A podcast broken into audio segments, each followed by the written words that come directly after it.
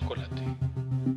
Bienvenidos a un nuevo episodio de Impuestos de Chocolate, Impuestos para, degustarnos. Y hoy tengo el super gusto de tener a nuestra super asociada en temas bancarios, Melissa Morán, para que platiquemos un poco de, del financiamiento y demás, a los que se puede optar en Guatemala según el tipo de necesidad que cada uno tenga. Bienvenida Meli, un gusto tenerte por acá. Gracias, gracias por la invitación y por el espacio. Muy contenta, un poco nerviosa, pero más contenta que nerviosa de estar acá. No, pero sí, así como la máxima autoridad bancaria en Sí, pues.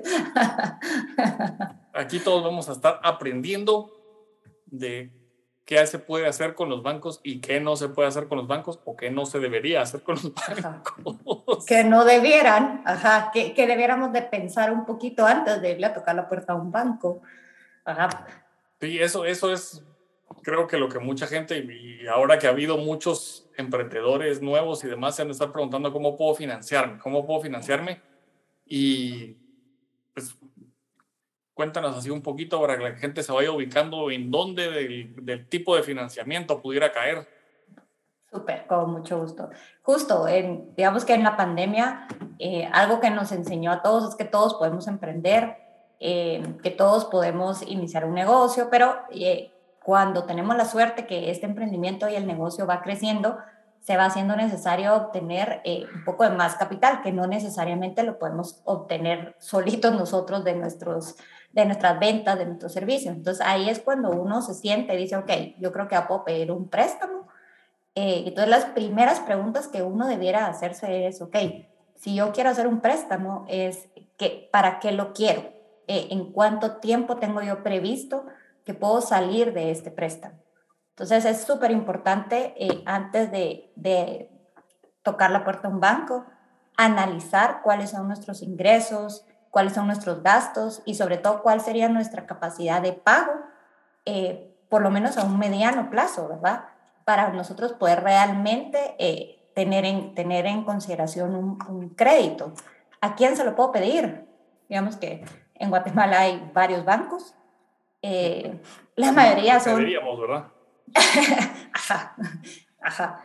Eh, la mayoría son súper amigables, eh, es muy sencillo, uno se, incluso ahora todo es en línea, entonces se pueden meter en internet a la página de un banco y ver, ok, yo quiero un crédito. Entonces, cuando ustedes ya hicieron este análisis que les estaba diciendo, decir, ok, estos son mis ingresos, estos son mis egresos, eh, yo calculo que mis ingresos fijos en los próximos siete años van a ser de tanto, pero sí tengo previsto hacer ciertos gastos que van a poder variar. Entonces, cuando uno ya tiene ese análisis realizado, uno dice, ok, eh, sé cuánto puedo comprometerme a pagar sin que eso vaya a comprometer mi, eh, mi vida como la tengo ahorita. Entonces, si necesito más de ese dinero, eh, ¿qué necesito? Necesito ver si tengo activos. ¿Qué es un activo? Puede ser un inmueble, mi casa, mi negocio, incluso mi carro. ahora con la ley de garantías mobiliarias, depende muchísimo del banco y de muchas condiciones más, pero incluso yo puedo constituir eh, como garantía flujos que yo tenga, por ejemplo, si yo tengo rentas adicional a mi empresa, yo tengo un bien que yo alquilo, entonces yo tengo una renta fija mensual que es significativa, eso también me podría ayudar. Entonces es ir haciendo ahí como un mix y dependerá mucho de, de para qué lo necesitemos y con quién nos vayamos a sentar a negociar en el banco. Ok. Ya que mencionaste los carros, yo creo que mucha gente su primera deuda que contrae es una deuda para comprar un carro. Entonces, ¿cómo está funcionando el, el tema de las garantías mobiliarias y qué son para el, para el, el, el emprendedor, el, estudiante que está buscando comprar su primer vehículo? ¿Qué le pudieras como recomendar y explicar sobre esta figura que es una maravilla? es una maravilla y digamos que la, eh, eso no ha tenido como un cambio tan radical, ¿verdad? Porque uno se, se aboca a cualquier agencia de carros o no puede ser una agencia de carros, puede ser otras empresas que se dedican a venta de carros. Eh, le dice, ok, yo tengo tanto para el enganche, ¿verdad? Que normalmente necesitan que uno dé eh, en efectivo una cantidad de dinero y ya se queda uno financiando el resto del precio. Em, entonces lo que se hace es, se, se, firma un contrato de crédito y entra esta garantía, que básicamente es en caso que yo ya no pueda seguir pagando mi carro, eh, el carro, digamos, que es de ellos durante todo el plazo del crédito. Entonces, si a mí es como decimos, se me traban las carretas, pues me quedo sin carrito, ¿verdad? Yo firmo el crédito, pero a la vez eh, ellos tienen el seguro. Yo tengo que contratar un seguro durante todo el plazo de mi crédito, entonces el seguro es a favor de ellos, a favor de mi acreedor. Eh, mi título también está endosado en garantía a, favor de ellos, entonces básicamente es, eh, para ellos la garantía es muy sencilla de ejecutar y por eso eso debiera ser como mi principal incentivo para yo no atrasarme, pero ni un día en el pago de mi carrito porque en efecto se lo van a llevar y me lo van a quitar. ¿Verdad? Eh, sí, esa... Eh, creo que, que, la gente a veces se le, se le olvida y dice el banco es el malo porque me quitó mi carro. le dijo que tenía que pagar cierta cantidad mensual y no es el malo, es el... Eh, sí, fue la mala mate, digamos, fue la mala mate. Por eso la importancia en serio, sentarse y hacer ese análisis de ingresos, egresos eh, y la estabilidad, ¿verdad? Eh, ¿Qué tan estables van a ser mis ingresos? Porque si yo tengo un proyecto buenísimo por un año y mi crédito es así, pues, o sea, ¿qué estamos hablando? Probablemente en el año 2 yo ya no voy a tener mi carrito, ¿verdad? Sí, eso, eso pasa, ¿verdad? Ajá, ajá. bien frecuentemente. Sí, eso suele pasar los tribunales están llenos de demandas por cobro de ese tipo de créditos y de tarjeta de crédito. Y de tarjeta de crédito, los benditos, que eso, eh, yo tuve justo una consulta hace un par de semanas de una amiga, ¿verdad? Y me dice, mira, pero es que me salió que yo tengo un crédito de consumo. Yo en mi vida he sacado un crédito de consumo. Dije, ¿tú sabes qué es un crédito de consumo? Sí, claro. Eh, yo no he firmado nada. O sea, yo me peleé le dije, no, un crédito de consumo son tus créditos en las tarjetas de crédito, o sea, tus extrafinanciamientos. Le dije, eso es un crédito de consumo. Ah, digo, o sea, que, creías que era tu tarjeta de crédito. Digamos, la tarjeta de crédito lo que hace es darle a uno un financiamiento, ¿verdad? Y que uno va pagando como debiera de ser. Uno lo paga mensualmente y quizás le vuelven a extender su financiamiento otro mes. Pero cuando se le traban las carretas y cuando ya no es factible, entonces salen los famosos extrafinanciamientos que son créditos de consumo. Pero entonces la gente también no, no está tan clara en que eso no es un plastiquito solo así, inofensivo, no. Hay que tenerle miedo y cuidado porque tiene unos intereses altísimos y, y, se amplía, ¿verdad? No es como un crédito normal que uno va y firma, no. La tarjeta de crédito le dice, no, le vamos a extender el crédito y uno feliz, puchis, dele. Peor, pues, o sea, porque sigue gastando y es crédito, ¿verdad? Y que al final del día está en el récord crediticio también de todos. Entonces, es bien importante tener en cuenta que ese es un crédito de consumo. Sí, la gente, he, oído de, historias donde creen que la tarjeta de crédito es dinero regalado, ¿verdad? y se enojan cuando les cobran. Sí, sí, sí, sí, sí. Sí, sí, sí pasa. Y lo, a mí lo que me da más miedo y que sí he oído más es cuando les aumentan el límite. Entonces, ¿verdad? Como es re fácil. Y ahora, o sea, antes era pasar, ahora solo es tac, tac, y ahí se va. Entonces, eh, sí es de, de, ponerle cuidado y atención. Sí, ¿cuánto, digamos, cuánto puede ser el promedio de tasa que estarán cobrando las tarjetas de crédito en el, en el mercado chapín? Eh, es súper competitivo, eso es súper, súper competitivo, digamos. Eh, lo que es lo más duro de las tarjetas de crédito son la tasa de interés moratorio. Ahí es donde las tarjetas en serio les va súper bien porque es un día que te atrasas. Y, te cobran todo. Ay, sí, y es carísimo, carísimo. Pero digamos que em, tal vez no de, no de tarjetas de crédito, pero si hablamos de tasas de interés, los rangos aprox que están ahorita en el mercado eh, de quetzales, digamos, para un crédito empresarial, que son como los más usuales, ¿verdad? Y no los créditos de consumo, que el crédito empresarial justo es, volviendo a lo que iniciamos eh, a platicar para todos los emprendedores y, y, de negocios, las tasas en quetzales debían de estar entre 11, 12 y medio y en dólares desde 6.75, si les va súper bien, 6.80 hasta 7.5, dep dependiendo de mil cosas, ¿verdad?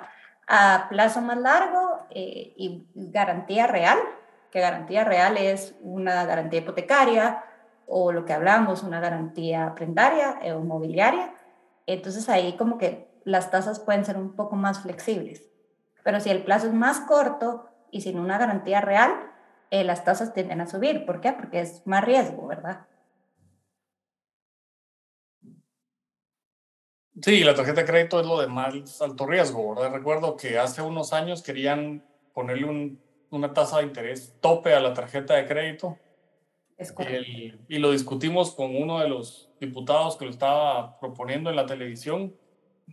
Y eh, fuera del aire yo le decía así como, o sea, limitarle la tasa de interés a la tarjeta de crédito es quitarle crédito a la gente que no tiene para dar una casa o un carro en, es correcto. Es en garantía y necesita en algún momento por una emergencia, una compra de, de medicinas a medianoche, de una hospitalización y demás, y no tiene otros medios y tendrá que financiar ese tipo de emergencias con la tarjeta y por lo menos tendrá 20 días para conseguir el dinero o ir a pagar la tarjeta sin, y no va a pagar intereses, pero es el único medio que le va a prestar de urgencia dinero y por eso es que las tasas son más altas. Si las tasas, a los que va a perjudicar es a esa gente que no tiene acceso a una línea de crédito un poco más sofisticada con garantías. Correcto, o que no tiene, como tú dices, o que no, no es no solo que no tenga acceso, sino que no, no se puede dar el lujo de llevar el proceso de requerir un préstamo, que se lo aprueben, que analicen, sino es algo de emergencia y saca una tarjeta, ¿verdad? Es para lo que creo yo debería de usarse si uno tiene que financiarse de emergencia, solo es en estas situaciones, saber la fecha de corte y la fecha de pago y decir esos son los días que tengo para juntar este dinero esos, esas fechas deberán estar en piedra para todos, o sea, en piedra, porque ahí es cuando ellos en serio ganan. Y por eso es de que le ofrecen y ofrecen y la gente dice, soy re buen cliente, y es no, ¿verdad? No ha eh, llegado a ser buen cliente, por eso le siguen ofreciendo. Ajá, ajá, ajá. E, e, ese es un, por ahí va un poquito. Y las tarjetas de crédito, digamos que es un tema tan controversial que si te recuerdas, se emitió una ley de tarjetas de crédito. Sí pero está, está suspendida porque la declararon inconstitucional. Entonces, al día de hoy, ¿qué rigen las tarjetas de crédito en Guatemala? Un artículo del Código de Comercio del 70. ¿Verdad? O sea, eh, a ese nivel. Sí, y en, la, y en la ley de bancos que dice que pueden emitir tarjetas de crédito, ¿verdad? Claro, son empresas de apoyo al giro bancario, ¿verdad? Eh, eh, eso es todo. Cabal, eso es todo. Mira, el, como hablamos de carros y, garantías mobiliarias, el, ¿cómo ves el leasing para la adquisición de carros o vivienda? El leasing está, digamos que ya tenemos varios años de tener eh, la figura del arrendamiento financiero con opción a compra. La ley de leasing sí es, es relativamente nueva, eh, se está implementando bastante, tiene, tiene muchas ventajas. Eh, digamos que la principal desventaja del leasing, por así decirlo, frente a un crédito es que eh, en el leasing tú empiezas a pagarlo mensualmente, pero no es tuyo, no está tu nombre. Mientras que en el crédito sí es tuyo, solo que tú tienes todo a favor del acreedor en caso de que tú te trabes y que no puedas seguir pagando. Entonces, el leasing eh, en Guatemala usualmente lo, se ha utilizado más eh, no como de uso personal, sino para giro empresarial. Eh, las empresas, digamos, les sirve un montón las facturas, el, el tema del IVA. Entonces, el leasing se ha como enfocado muchísimo más en ese sector, aunque más y más personas, eh, así mortales como tú y como yo, están optando, eh, por ejemplo, para sacar un carro, usan el leasing, ¿verdad? Las cuotas son más altas porque los plazos son más cortos. Entonces, tu tasa también es un poquito, si, si la comparas, es un poquito más alta, por verlo así versus un crédito prendario normal de un carro que puede tener hasta siete años ahora. Antes era cinco, seis, ahora ya llegan hasta siete años los créditos para que tú compres un carro. Entonces, eh, eso es un poquito lo, lo, que hay que evaluar y, y, lo que la gente sopesa al momento de optar por una u otra opción. Sí, y empresarialmente pues tiene más sentido la figura del, leasing, el leasing. Eh, para poder eh, cambiar líneas de producción, etcétera, ¿verdad? Pero creo que el leasing, el leasing de consumo con la ley va a generar alguna, sí, sí, sí. alguna de fuerza ya pronto. El leasing falta, falta un poquito que lo conozcamos más, que la gente se sienta cómoda, ¿verdad? Eh, pero sí, definitivamente esa es otra opción que, que se presenta. Sí, yo creo para, para profesionales eh, y toda la gente que está en el, en el pagando impuestos en, el, en un régimen no de dependencia, sino que factura. el, la adquisición de eh, computadoras y vehículos y demás que puedan usar para trabajo justificar como uso de trabajo, les va a tener la ventaja del el aprovechamiento de su propio IVA. De su IVA, o sea, te da una factura mensual, eh, ¿verdad? El, el, tema es ese que te digo, digamos que en mi familia alguien cercano justo sacó un carro con leasing. Y entonces, eh, digamos que cuando te pones a hacer numéricamente la comparación, eh, es más caro, ¿verdad? Entonces era como, no, no quiero el leasing. Digo, pero el plazo es, es la mitad. O sea, en la mitad del tiempo va a ser tuyo el carro.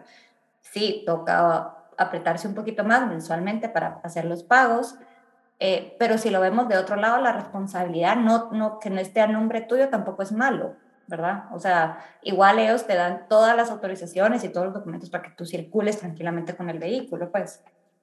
Pero eh, sí, e, es un tema de irse acostumbrando.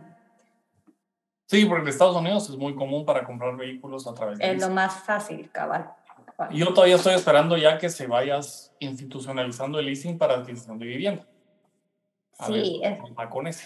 A ver cómo va con eso. Sí, todo es paso a paso en Guate. Entonces, paso a paso. Pero ah, llegaremos, llegaremos. Sí, esa es una, una, me pareció una figura interesante, el leasing inmobiliario. A ver cómo, cómo nos va. ¿Cómo se desarrolla? sí. Para financiar negocios, digamos, eh, tanto un negocio pequeño como un proyecto gigantesco. Usamos dos ejemplos para que nos, nos cuentes. Obviamente, por razones de tiempo, no es la clase completa de derecho financiero y bancario, pero... Digámosle clase, muy bien para, para un, un negocio, alguien que quiere poner eh, una tienda y quiere financiar su compra de inventario, o alguien que quiere hacer, y ese es el, digamos, el megaproyecto que eran muy famosos en Guatemala, las hidroeléctricas. Las hidroeléctricas. Eh, ¿Cómo podríamos eh, hacer y cuál pudiera ser como la diferencia de cómo un banco ve uno u otro proyecto para efectos de qué figura le va a ofrecer a ese empresario? Sí, a ver, súper, súper buenos ejemplos y bien diferentes, ¿verdad? Antes hago, el, hago la salvedad, amamos a todos los bancos, por si alguien nos está viendo, a todos los bancos los queremos por igual, todos son buenos. Eh, pero, por ejemplo, si yo, bueno, yo tengo una empresa y entonces yo voy a vender, no sé, algo, me voy a dedicar a la venta de algo. Y entonces eh, yo me voy a acercar al banco, lo, típico que uno hace es acercarse al banco y decirle, mire, quiero un crédito, eh, entonces, lo primero que te va a decir un ejecutivo es, ok, usted tiene cuenta aquí. Entonces, digamos que esperemos que sí sea el banco donde uno tiene cuenta al que uno primero se aboca. Entonces, sí, ok. Entonces te dice, ok, necesitamos ver eh, cuáles son sus ingresos, sus egresos, usted trabaja en relación de dependencia. Eh, si no, no, soy emprendedor, buenísimo. Entonces necesito que me traiga sus estados financieros, necesitamos analizar cuál es su cuál es su situación patrimonial, eh, usted tiene dependientes, eh, cuántos tiene, tiene seguros. Entonces ahí te empiezan a hacer una serie de preguntas para ellos analizar qué tipo de crédito es el que, al que tú podrías optar. Después viene la pregunta de, ok, mírele, eh, si usted tiene, por ejemplo, su negocio está en un inmueble propio, no, yo, yo alquilo. Ah, ok. Entonces dice, bueno, puede sacarlo fiduciario. Eh, pero ¿por cuánto, ¿por cuánto me lo puede dar fiduciario? Pues dependerá eh, cuál es su capacidad de pago, cuáles son sus ingresos, quién es su fiador. Entonces te hacen el análisis del deudor, del fiador, y por ahí se van. Y digamos que el, el tema ha sido que, que sí es un proceso un poco desgastante y puede tomar eh, unos cuantos meses. Ahora bien, actualmente con nuestras queridas fintech, hay, varios, hay varias apps incluso yo acabo de conocer una la semana pasada, donde la gente puede meter sus datos en el app.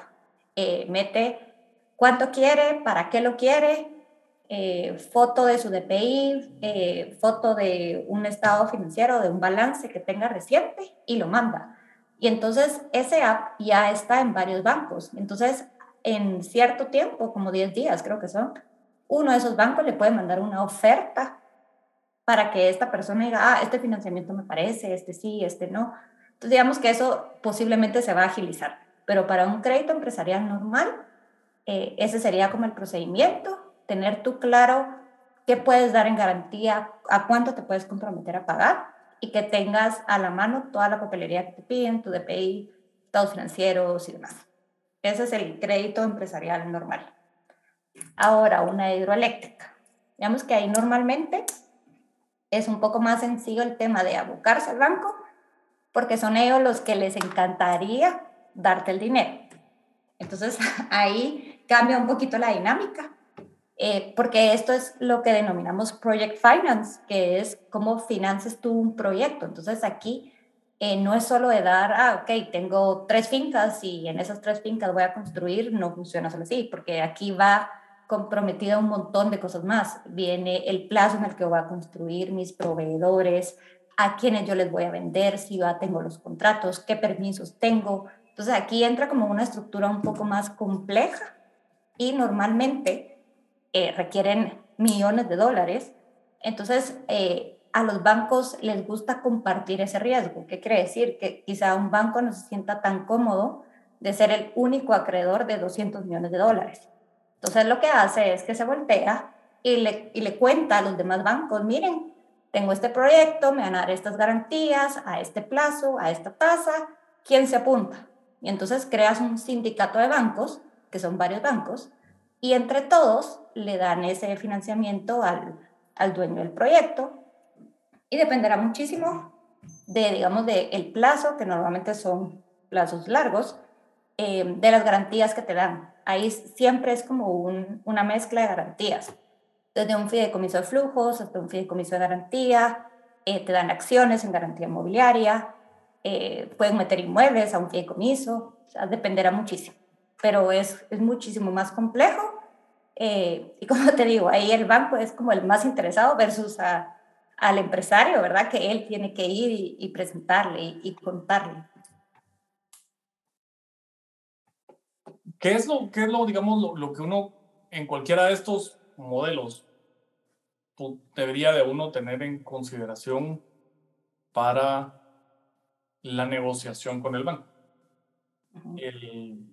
Porque para el banco no es lo mismo darle un crédito a ese de la tienda. A la hidroeléctrica, Ajá. Que darle a la, a la hidroeléctrica.